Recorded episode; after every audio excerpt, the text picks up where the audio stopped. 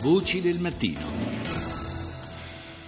Cambiamo decisamente argomento. In alcune regioni del mezzogiorno d'Italia ci sono piantagioni di marijuana gestite dalle cosche criminali. Un pezzo di Colombia in Italia, si potrebbe dire, un pezzo di Colombia che va ad incrementare, anche se in piccola percentuale, i profitti davvero enormi eh, su cui può contare in questa fase storica l'andrangheta.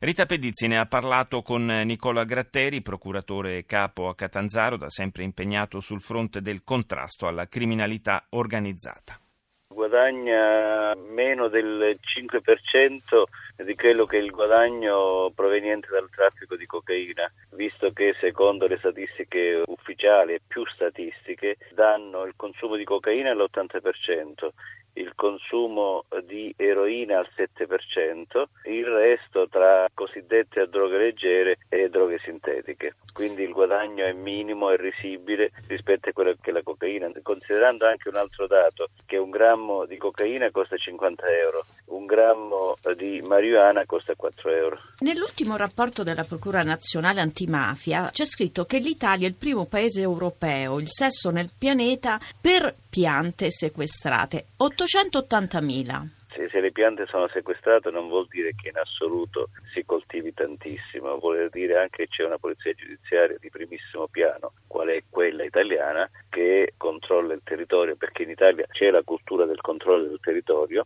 e vuol dire che eh, noi riusciamo ad essere abbastanza efficienti, efficaci rispetto agli altri paesi, perché a me risulta, per quelle che sono le nostre indagini, che grandissime coltivazioni, più che in Italia, ci sono ad esempio in Albania. In Albania. E in Italia dove sono le serre del... Uh... Ma più che serre, diciamo, sono delle coltivazioni a cielo aperto, in particolare sulla Spromonte, in particolare alla periferia di ogni paese ci sono state trovate delle piantagioni consistenti anche in Basilicata. Quindi se il 5% arriva dalle droghe leggere, loro da dove traggono i maggiori ricavi? Dalla vendita della cocaina non c'è dubbio. Nel momento in cui un chilo di cocaina in Sud America costa 1200 euro con un principio attivo del 58-59% e è tagliata al dettaglio eh, da un chilo si fanno 4 perché fino al 20-24% è effetto stupefacente quindi lì c'è la possibilità poi di venderla a 50 euro al grammo quindi è un guadagno smisurato